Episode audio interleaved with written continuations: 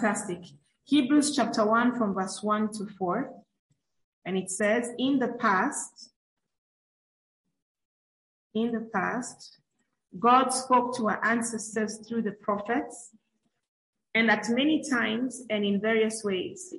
But in these last days, He has spoken to us by His Son, whom He appointed heir of all things, and through whom He made the universe. The Son is the radiance of God's glory and the exact representation of His being, sustaining all things by His powerful word. After He had provided purification for sins, He sat down at the right hand of the Majesty in heaven. So He became as much superior to the angels as the name He has inherited is superior to theirs we have been looking at how he is the heir of all things. We have looked at him as the creator of the universe. We have seen him as the radiance of God's glory. And we have looked at him as the exact representation of his being. And this is where we have stopped because we were describing Christ in and how he basically walks into the Godhead, how he's able to be known as God, how he's able to be still esteemed. And it's because he's not lesser than God the Father. He's not lesser than God the Holy Spirit, but he is one with them. And that's why when we say God, we are not addressing God the Father. We are addressing the Godhead we have looked at different understandings of certain such uh, certain terminologies like the triune, the triology, or the Trinity. Uh, not really the uh, the Trinity. We've looked at the triune nature of God, what that means, where it stems from. We have looked at various instances where Jesus was actually referred to in the Old Testament because of how he deemed himself in the New Testament. One of the examples that we use is that he is I am. We saw that instance in Exodus when the burning bush appeared to Moses. And when Moses asked, Who shall I say sent me? He said, Tell them, I am sent you. And in the same instances in John, I think chapter 8, uh, verse 59, he said that he was I am. Before Abraham, I am. And I am actually in Hebrew is the words or the word you can say Yahweh it is that word we're not able to speak because he was that name was greatly revered. So when he said that he was I am, it greatly disappointed and agitated the Jews who were at that place. They felt like he was blasphemous, that he was mocking their God, the God of Abraham, Jacob, and Isaac. And they wanted to stone him, and that's why he ran away and he was in hiding. But the truth was, he was trying to make them see that he was God, they couldn't recognize him even in his old, in his full essence because they talked about the miraculous only being accorded to the Father. Yet he had the same ability, and he was telling them that me and the Father are one. We work as one. I cannot do anything without the Father, and he cannot do anything without me. We are working as one. And he also introduced the Spirit, the Holy Spirit, when he was saying that I will not leave you alone as orphans, but I will send a counselor. And if you can remember the book of Isaiah, it said when Isaiah was prophesying, he said, Mighty, uh, uh, Prince of Peace, wonderful counselor, no, uh, mighty counselor, Prince of Peace, uh, mighty God, wonderful counselor, Peace of, uh, Prince of Peace. And he called that particular statement was talking about Jesus as the wonderful counselor. Yet at the same time, he was also mentioning that I'm sending you a counselor, an advocate which now meant that he and the Holy Spirit were also seen as one. There was no difference. But this has been something so difficult for the current church to believe because according to our minds, there must be a hierarchy. And because we have only seen instances of God being the creator in the in the in the Old Testament, in the book of Genesis, we cannot be able to cite Christ or to uh, to confidently accord the work of the Spirit throughout the Old Testament into the New Testament, knowing that they are working for eternally, codependent, they're codependent, and they are basically They cannot operate without each other. They're interdependent of each other or with each other. We also talked about uh, that the, the Godhead, they are one in essence, they are one in nature, they are one in being, but there are three different personalities or personas. And I discussed over time that you have seen different representations of these personalities, I can say that, throughout the throughout the dispensation of life, you know, from the time of the law into now this period of grace. We saw how God and the Holy Spirit, while still being mentioned as as powerful as you can imagine in the Old Testament, we talk about the Spirit of God falling upon David, upon Samuel, upon Jeremiah, that the Spirit of God actually did exist. It's not that it's a New Testament phenomenon. He has been there since the Old Testament. We talk about God the Father and how He was trying to demonstrate His love and at the same time judgment within the Old Testament to make them see that they, we, or rather we, are in need of His grace, which is to come through the person of His Son Jesus. And this is the, you know, Christ is the one uh, element, I could say, of the Godhead that we have had great interaction with because there are historical evidences of His existence. That He was God personified in man. And through that, it was to basically fulfill or accomplish a particular purpose that even in our state, our divinity is still something that must be esteemed. We may be human, but because of the power that resided in his humanity has now been transferred to us, our minds have to shift from feeling as lesser beings. And I remember in the beginning, we talked about uh, the reason why he has been given a superior name above every angelic being or everything that has ever been created is because of the level or rather the stature that he carries as, as part of the Godhead. And I, I, I felt that it was necessary for us to understand that now we have also been elevated to a higher place than angels because it is clearly said, as he is, so are we. Now, if he is higher than the angels and we're saying that we are like him, then there's no way we are subordinate to the angels. And scripture in Hebrews also attests to that by saying that these ministers, these flames of ministers, are basically uh, beings that are supposed to minister to us. These angelic beings are supposed to do our bidding. They carry out the work of God. And because we have been given the same mouthpiece to speak out whatever God has already predestined for this particular age or this particular generation, if, if, if I call it that, then they are to do our bidding. That we are indeed above angelic beings. Not that they do not have power, not that they are not things to be awed. And I say awed, I mean to be feared in the sense of, wow, this is out of the ordinary. But they're not to be worshipped. They're not idols. If I mentioned last time that if an angel was to stand here, it's to serve us that we should be actually, you know, it's it's it's it's a place of elevation that they have taken time to come and minister to us, not the other way around. That now you're ministering to an angel, you're trying to glorify an angel, yet he has actually come to do your bidding as per God's word. Um, so today uh, we are going to look at the final subset of the triune nature of God or the Godhead. Uh, we looked at God the Father, we looked at God the Son, and now we want to spend some time to discuss the Holy Spirit as God. And I felt like I needed to reiterate something when I was discussing that the Godhead are one in nature, they're one in essence. And I wanted to just again describe the word essence so that we now have a visual when we are discussing about the Holy Spirit. We will not be distracted because we cannot see him. At least Jesus, you can see a picture or a depiction of who he was.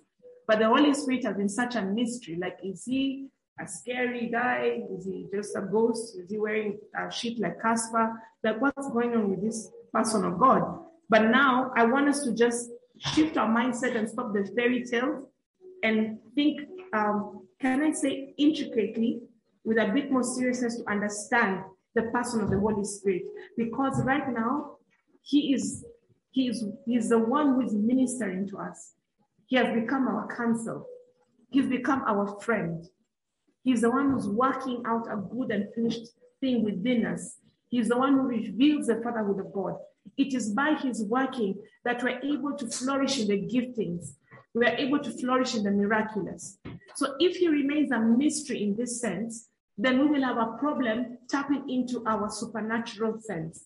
We will always feel like we need a physical presence before anything great or you know amazing was to take place. We can never really relate on a personal level with the Holy Spirit because he still looks like a mystery. Now, I want us to break all those constructs and be focused in that sense that we may understand him, and then I will move to the other attributes of Christ as the supreme God. Let me say that. Are we together, my online people? I must always check on you. You're very important. Yes. Mm. Why you're important is because I, I see you by faith. and faith. And faith. I am okay, we're recording. So Amen. So essence, essence, the intrinsic nature or indispensable quality of something, especially something abstract that determines its character. When you talk about intrinsic nature, you're talking about the innate, that it's out of itself and something that can never be taken out of it, whatever thing it may be. A table is a table. Whether you want to sit on it will never change its ability of being a table. Um, I don't know. A car is a car. You can make it your bedroom. But when everybody else sees it, it is a car. That is the intrinsic, indispensable quality or nature of a particular thing. And that particular nature description of whatever thing you're maybe conversing over or discussing is what also determines its character. So if we're able to understand God as a God of love, we know that his most paramount character is love. That in every situation, in every aspect, we are to experience love. And that's why we must have very strong contraindications in how we deal with situations in our lives that make us feel that God has forgotten us. We have to remember that his character is love because he is love. It determines that thing's character. And because we're talking about our God, and when I say our God, remember I'm talking of the plurality of the Godhead. I'm not talking only about the God, God, uh, God the Father. All right. So when we talk about God, when we hear of God, we know that He embodies love, and He is love. A table embodies stability. It embodies, uh, can I call it strength, or even the ability to hold something. You know. So every time you see it, there'll be no point of conversing on its worth, whether it is really what it seems to be. Whether I jump again, I say whether I jump or sit on it, it must exhibit strength because that is what its, its purpose is for. It is to carry things, it is to hold things, it's for, you know, okay, of course there's aesthetic value, but we all understand many people don't buy tables just for the aesthetics. They want to, to have it as a platform or a surface. So we know that God, his intrinsic nature is one with his character. Okay? So I felt like I need to repeat that, which was one of the first things that we learned when we started this uh, series.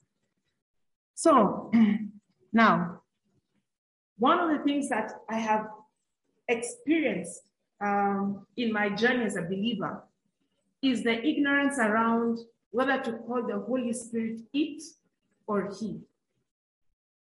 And sometimes it's not so much that people are trying to make the Holy Spirit a thing, but it's because of the misunderstanding that has been propagated throughout time.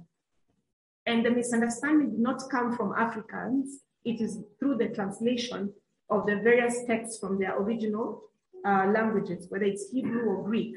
Because I think uh, for those who know French uh, or Spanish or Russian or Hindu, I think, I don't know if Russian is there, but I think Hindu.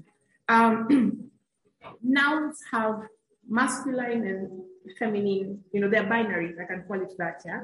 So you'll not call a table just a table. It it has to a table is more masculine than feminine. So in French it would be a masculine thing. When you talk about a car, it probably be feminine. Um, so the translations that existed in Hebrew and then moved on to Greek brought that kind of confusion uh, especially for us English speakers. So in the Old Testament, when you hear about the Holy Spirit, I think many of you know this, that he is called Ruach, right? Which means the breath of God. Now, in that context, Ruach is actually feminine. So a lot of even uh, a lot of uh, Judaistic, uh, can I say, teachers and all that, people who actually still are believing in Judaism, there's a conflict between the two of them because they feel that the Spirit of God is feminine. So they should relate to the Spirit of God as a woman. And even some who have really gone a little bit crazy, if I can call them that, they, I think they're called a break, a remake or something like that, I've forgotten their, their names. But they are saying that God, yes, is masculine because they don't understand the dichotomy or trichotomy of the Godhead. But they say that God is masculine and he's married to a heavenly mother who is a spirit. Yeah. And therefore we now are birthed from there. I consider that's a problem because if you are living in a society that's highly patriarchal, the Holy Spirit may well be very secondary. Even if he was to move, you would say, utashinda Mungu, you know, will you be better than God the Father, for instance? So we need to understand that element. Another thing that I want to bring out is now in the Greek texts, the way they have been presented, I think many of us know that the Holy Spirit in Greek is either called pneuma or parakletos. Yeah? Please don't mind the big words. I'm going to type them just now. So it's really for the, the team that's online. So pneuma, even the way uh, it is presented, there's something known in the English, or in, in uh, not phonetics, but in linguistic realms, pneuma has been, it, it denotes um, a certain balance that says this item is not masculine, neither is it feminine, it's in between. So the word that is used there is neuter. Okay, it's an English word that says neuter. Most of us know it when we have pets, but in the linguistic realm, neuter means a particular substance doesn't fall in the masculine or feminine. Uh, uh, what do you call them? Sides or descriptions doesn't fall there. So when they say pneuma, in a lot of the instances that have appeared, I think about 396, others say 403 instances, some of them describe the Holy Spirit as an it.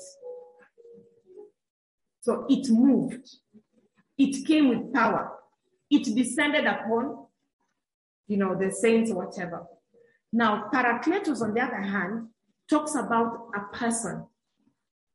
And the instance that I use is in John, I think, chapter 7, 17, 17, uh, going forward. I'll write them down, I'll share them with you. But it talks about, I think, John 16, verse 7, like uh, there are a few of them, but it appears five times. That is the only time the Holy Spirit is clearly described as a person. And he says, I will send you a the Paracletos, that is the advocate. Um, so um, I want us to now just discuss that a little bit so that we can know when and where are these particular words being used and have a proper understanding so that we may know that the Holy Spirit is a person. He's not a thing. He's a person. And that means if he's a person, he needs to be related to as a person, not as a thing. All right. So as I was, um, as I was saying, I'm saying that in Hebrew, the name Ruach, which is the breath of God, is gendered as female. However, the Greek word pneuma, which is also meaning breath and soul, is neutered. And it basically means that the word is neither male or female. And that is why it led to some kind of misunderstanding or misapprehension throughout the translation of scripture. The other part of pneuma, which is very, very important for us to understand, denotes power. It talks about power, the ability, power. And I'm not talking about dunamis, I'm talking about just power, the ability. So sometimes you'll see those two have been interchanged in scripture. And and I think for the guys who have been students of this particular, uh, the two ministries in Sounds of Action and Flick, we have always encouraged you that when you are reading scripture, one, you must read it in context. You must also read it in pretext, okay, and post text. What does that mean? Read it as it is, but then start from the beginning to understand. Once you're done with that, go back and seek the original literature or the original text so that you can get the meaning. We are often told, and we laugh about the things are lost in translation. So if we're not keen about that, we'll always lose the essence of a particular scriptural reference and we'll have wrong understanding or interpretation of that script. So at that time, there are people who still hold it that the Holy Spirit is not a person. And therefore, they can deny his ability to live within us and to be related to. All right? You'll find that in some sects, even the giftings and the power of the Holy Spirit are denied, not because there's no miraculous element on earth, but because they do not appreciate his essence. They do not appreciate how him, the, the and God and, and God the Father and God the Son are working as one. All right. Now, if we're going to um, if we're going to understand that he is a person, it means that we have to also understand his journey throughout the whole Testament, the two Testaments. Yeah. Um, the, the, the, the, the, Old Testament, I'm trying to summarize as well because of time. I'm seeing it's 540. So I may see whether I will continue next week, depending on whether we finish or not. But let's just go on for now. All right. In the Old Testament, you will see a lot of instances where he sounds um, um, like something that descended upon people. And therefore, when they would mention the Spirit of God, it would almost be very fearful because he was a thing, like an alien.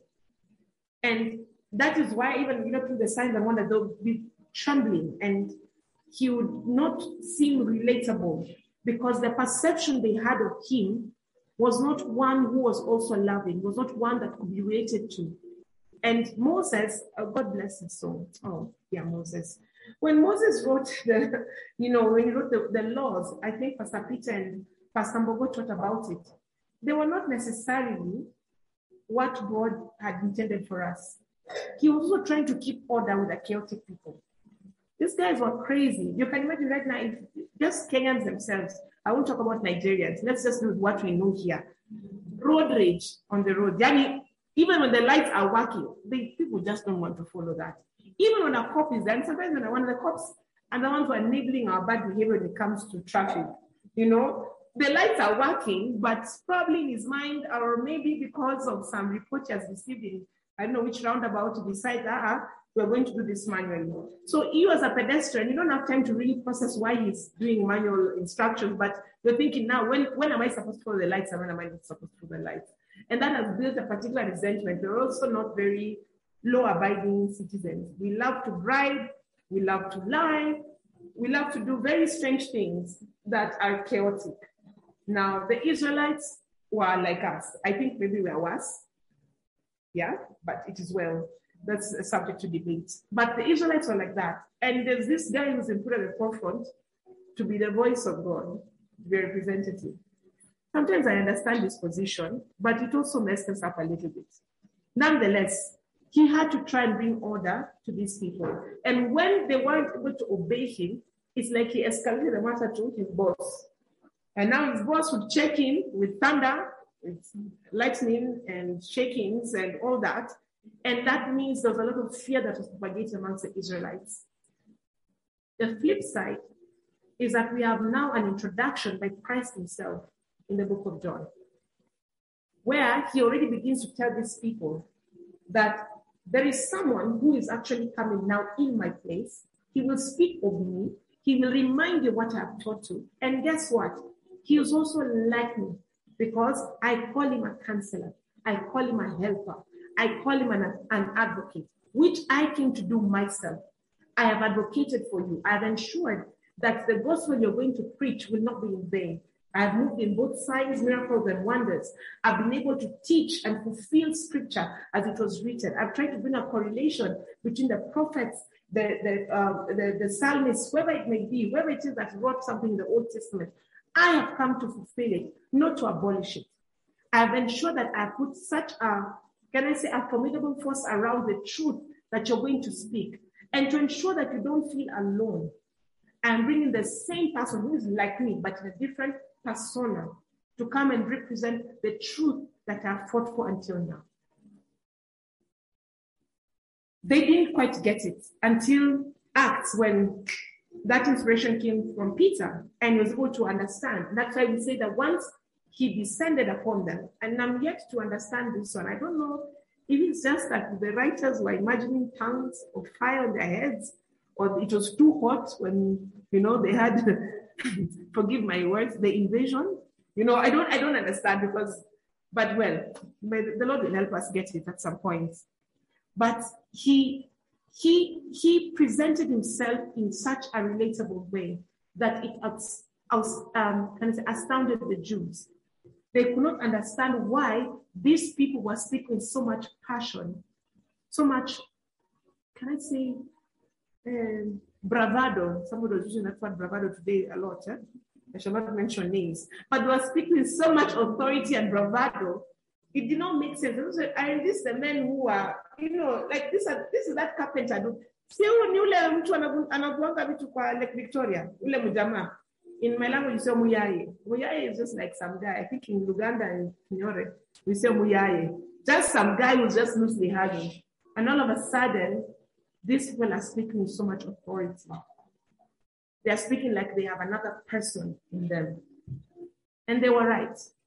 The person of the Holy Spirit was not only resting on them, but he was in them. And a lot of the things that they did was because of their ability to recognize him as a relatable person of the Godhead. Today, a lot of the times, apart from, you know, the reason we're not able to, to move in the power of the Holy Spirit in signs, miracles, and wonders is not only the ignorance of our, you know, understanding of the word, but also that we don't see him as somebody we can trust we can converse with, we can literally have as a person next to us.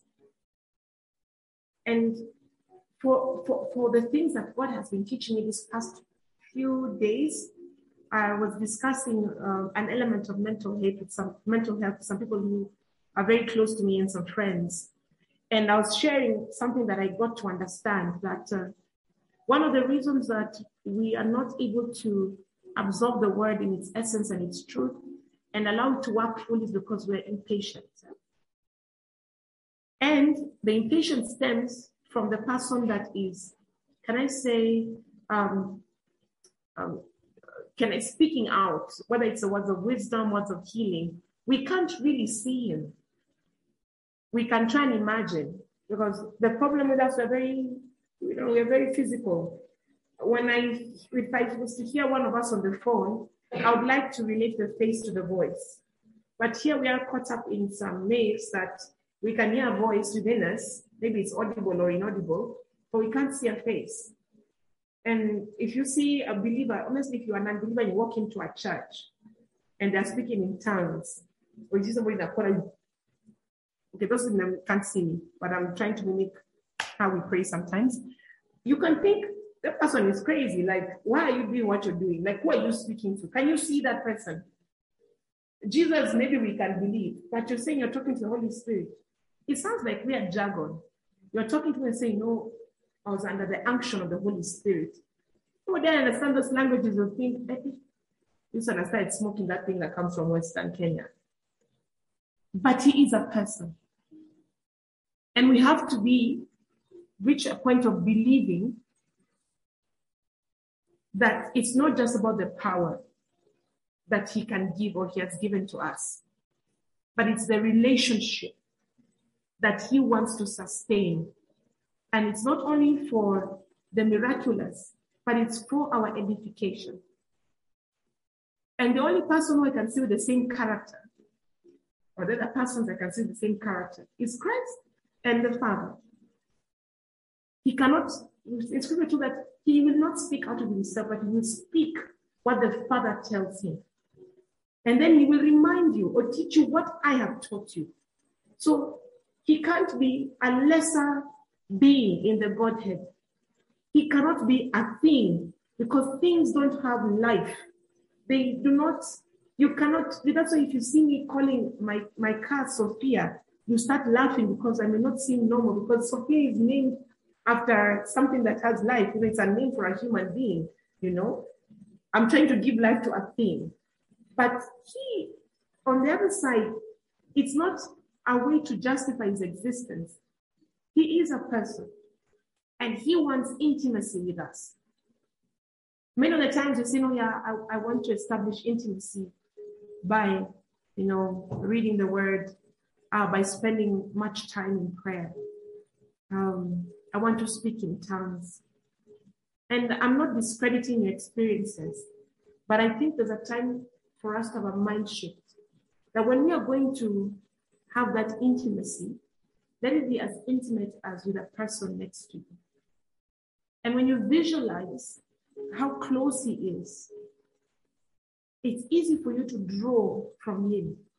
When we are having such a session, you're all keenly listening to me. You're probably fighting sleep the best you can. You're doing everything you know just to be sober. But when it comes to the Holy Spirit, because we don't have a vision of who He is, we're able to take it for granted that five minutes of time is enough. I'm not saying that that's not impactful, but having a conversation with Him when you're in the shower, having, okay, that may sound creepy to others, but well, whatever, whatever you may be doing is okay as long as you're comfortable. But even in your shower or you're cooking and you're conscious of His presence, not as a ghost, not as something that is going to make you feel giddy, at your hairs are going to start rising up. No, it's not every time that somebody walks here and you start feeling shiverish, you know. Those are one in a lifetime experiences. So some of us are hanging on to a physical experience where there's a deeper place that we need to go to. A place of true intimacy with the representative of the Godhead who is present with us for our good. He is here to help us. All it takes from us is to be patient. We have not been patient with his person. Have not being patient to understand the things he wants to teach us daily. When you receive a word, a rhema word, or sort of sharing this person, you want to take off with it, but you've not even had the experience on what this is all about. You know, like I, I had a moment with a particular lady who was asking for advice regarding um, a profession that I'm an expert in. And she was really listening to me. I said, okay, you can do this job. You know, there's nothing that can limit you from doing it. She didn't stop at that and say, thank you so much. I'm going to do it right now. And she left. She sat there and said, what do you mean I can do it? Okay, so how do I do this? When do I do this? Is there, is there room for ABCD? What if this happens? And she sat down, spoke for two hours. I felt like, hey, Papa, it's like a preaching. And it was still joyous for me to do because it's something I'm passionate about. By the time she left, she felt more confident about the next steps. She wasn't going to move into that profession the next day. But now she had the confidence that she could do it because of the engagement that I had with her the mentorship, whether it was formal or rudimentary, whatever you want to call it or informal, it was still a form of mentorship. The guidance and the patience that I took and she took to draw from me so that she could be better. She didn't run with the feeling. And that's what happens to us many of the times. We run with the feeling. And then when things don't work out within the time frame we have envisioned in our minds, we start giving up. That prophet is a liar, it's fake, God, I've given everything. Why is this not working for me? We start throwing loose statements and almost giving up. But we have not been patient because we don't see Him, because we probably don't relate to Him as a person. I can't rush a conversation that's intimate with any one of you. Why would we rush that with Him? For me, the only logical explanation is because we don't see Him as one worth sitting with. One worth, you know, when you're going to bed, having that literally, I know there are times me I've snoozed. I start a conversation with the Lord and, well, so John Akisha's going. And I'm not even continue because I've even forgotten what we spoke. But it made me wonder, okay, my husband may call me out on this one, but I don't always sleep during bedtime conversation. You're not allowed to respond, according to me. but when it's something that's important to him, really important, I, con- I esteem that conversation because it is worth it. He wants to be heard. I want to be able to respond because there is a situation that needs to be, you know, and rather than fixed. But when it comes to him, we don't have the patience to relate with his person because we don't see him as a person. I wanted to touch what I wanted to do. but um, yes, um, I want us to read a, a scripture or two. A scripture too. If you can go to, I've read this, I've said it, I paraphrased it, but I'll read it, we'll read it again. John chapter 16 from verse 7 to 8. John 16, verse 7 to 8. Uh, this is Jesus, where he was speaking to the disciples just before he made the prayer in 17. He says, However, I'm telling you nothing but the truth when I say it is profitable, good, expedient, advantageous for you that I go away. Because if I do not go away, the comforter, the counselor, the helper, the advocate, the intercessor, the strengthener, the standby will not come to you into close fellowship with you. But if I go away, I will send him to you to be in close fellowship with you. And when he comes, he will convict and convince the world and bring demonstration to it about sin and about righteousness, uprightness of heart and right standing with God, and also about judgment. What came heavily upon me as well in these particular pieces of, of, of scripture is the purpose of his coming, apart from being a great counselor and advocate, all those are tied with him being the one to bring perception to sin and righteousness. He gave he gives you meaning to those two things. He gives meaning to grace. He gives meaning to authority and power. Without his counsel, everything that we are doing is a handover from generation to generation. That means there will be no experiential knowledge of the other persons of the Godhead. Because it is by him, he brings a demonstration. You know, I want you to think about that word. Demonstration is not just in the, in the theoretical element, but there is a very huge chunk of it that's practical, a real, a tangible effect that today, if if uh, you are presented there with money to abscond a particular virtue that you, you esteem and the option of dying, the Holy Spirit will actually demonstrate how you need to make a decision. That this is not good for you. Even if you die, you'd rather maintain your virtue because this is a higher price. There is judgment to the end of it or whatever it may be. If you listen to Him in close fellowship, those decisions do not become hard. But sometimes the easiest of things that may seem very simple and common to all men are not that common because you you you, you can't you can't fathom his operations around you, for you, within you. You can't fathom the kind of wisdom that he embodies that is also available to you and I. So we are stuck. We we are easily tempted we are not, we're not even, we don't even have the ability and the zeal to study the word of God. You find it boring. You find it time wasting. It becomes obligatory rather than, you know, something that is joy, joyful for you, something that is pleasurable. Because you don't see his part in all this. You don't see his demonstration in understanding scripture. You can have all the theological understanding. Um, you can have all the right words packaged together. You can speak with a hoarse voice when you're praying as well. You can go to give words of prophecy and words of knowledge.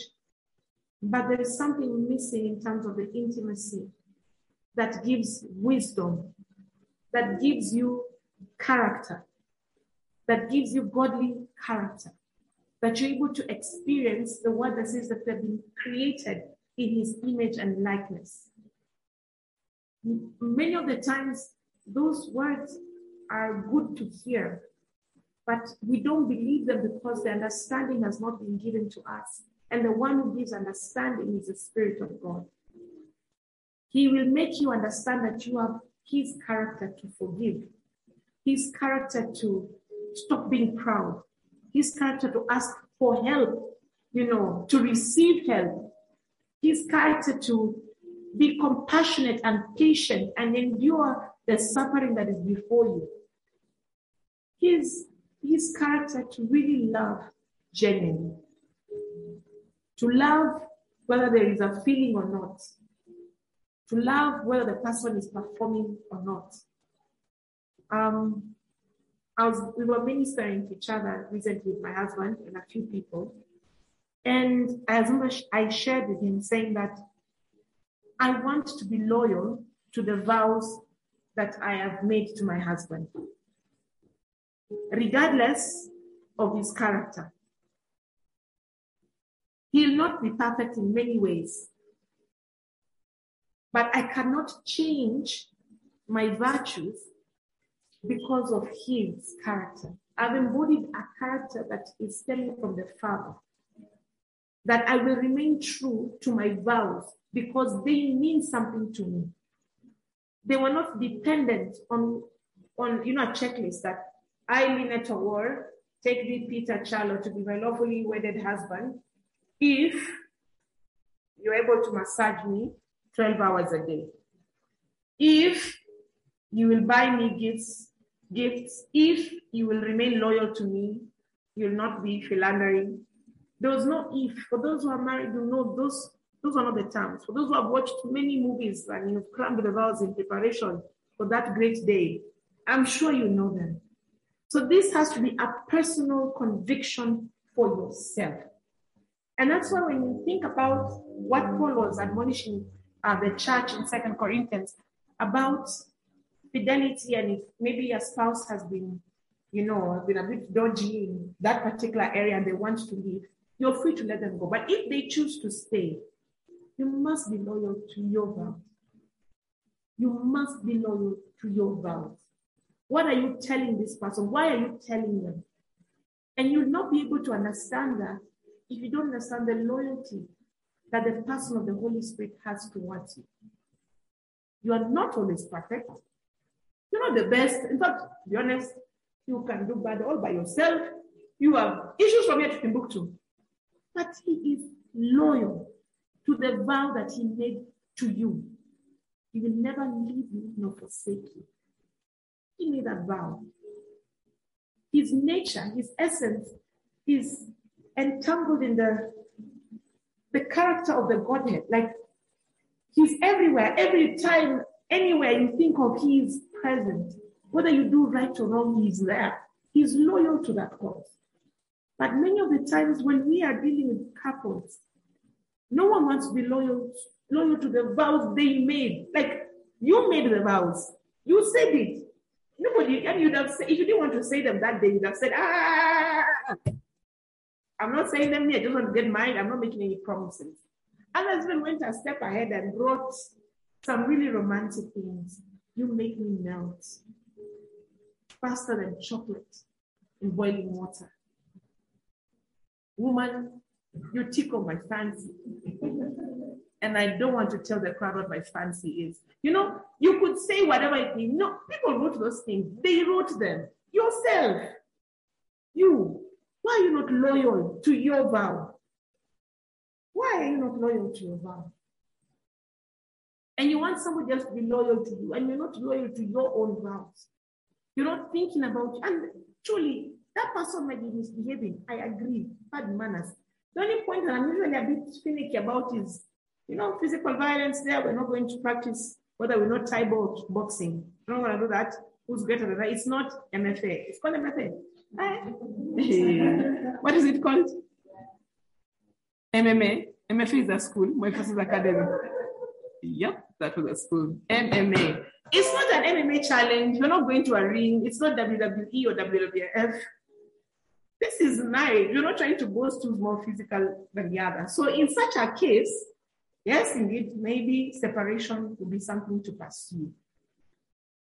But at that time, I, I, I, I think if you were to see the loyalty that the person of the Holy Spirit towards us, would be able to extend the same to people who might not necessarily be good to us.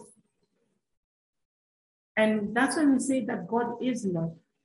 And anyone who claims to know God and doesn't love their brother who they can see, then they cannot claim that they love God.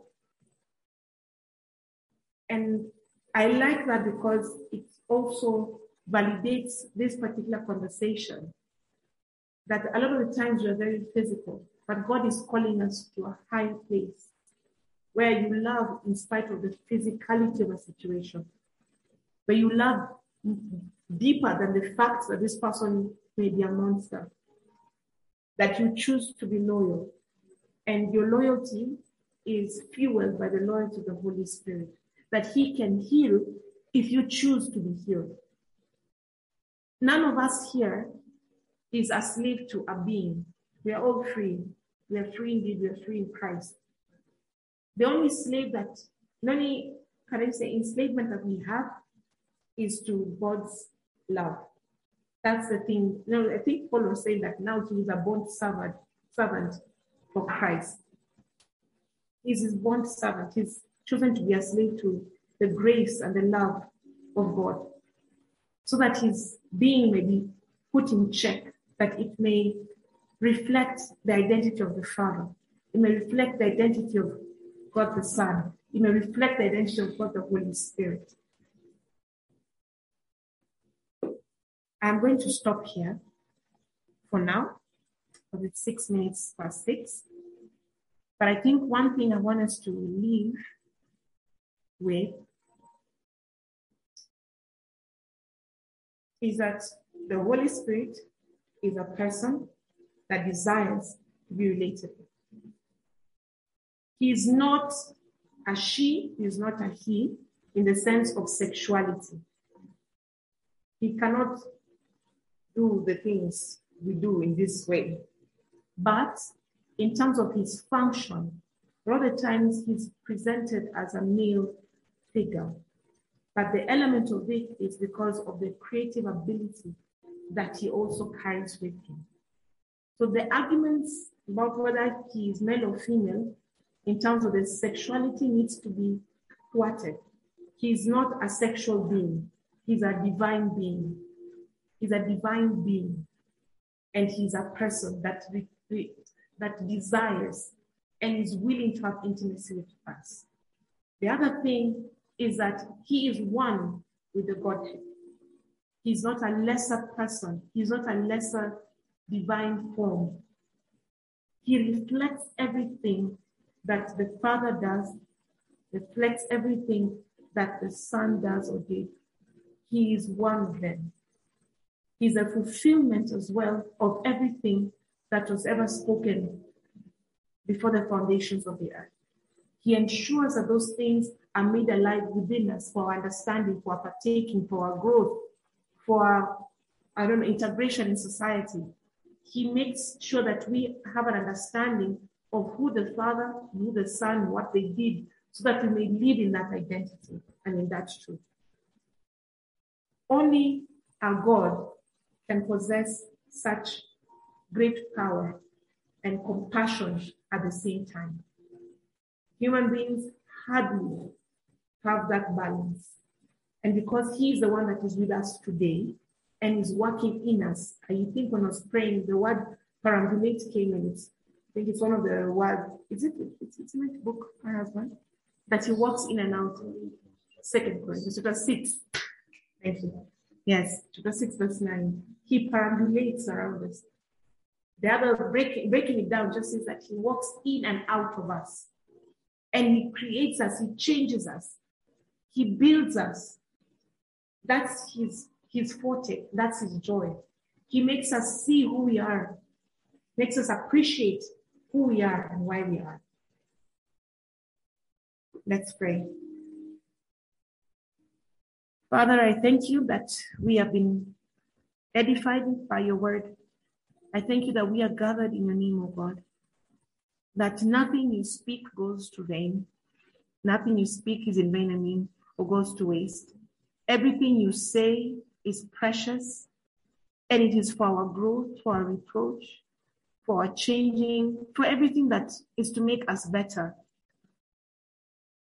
I thank you that you bless us with an everlasting love that is demonstrated in every good and perfect thing that we experience in our day to day lives. I thank you that we are bound together by your Spirit, who is alive in us. He cares for us because you care for us. He teaches us because you have desired that we will learn of who you are. He has shed your love abroad in our hearts by his very presence in us. He keeps us together as a demonstration of your faithfulness towards us. I thank you that you gave him as a promise to us that we indeed are never alone, that we are always with you. God, we are always with you. In everything that we do, we are with you. And if that is not comforting, I don't know what other comfort we can ever seek to find or to have.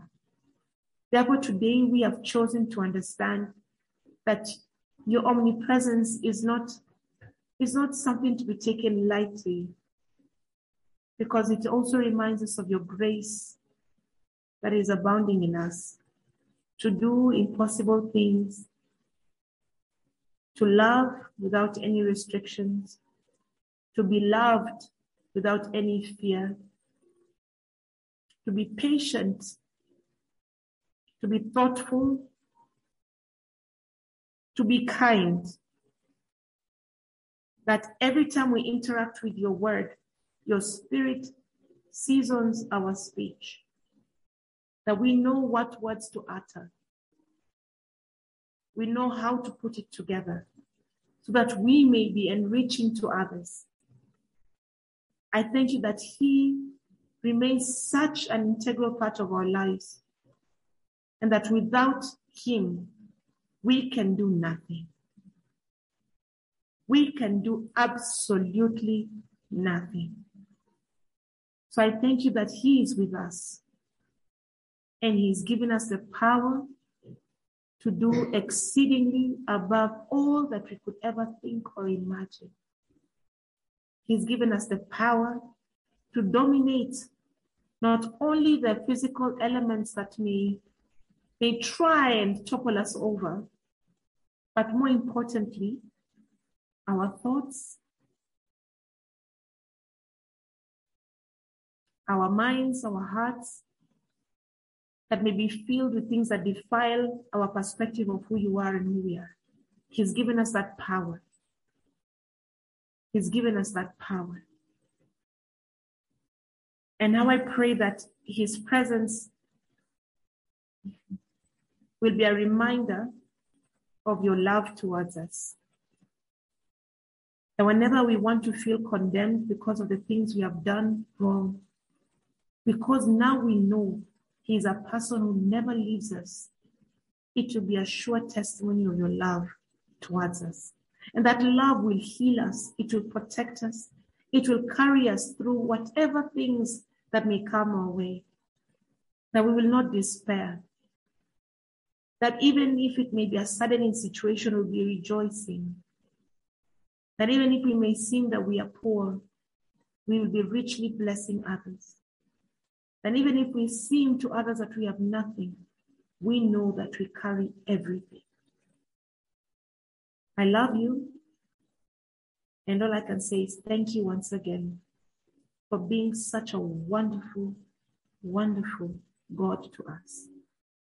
In Jesus' name we have prayed. Amen. Amen. Amen. Hello.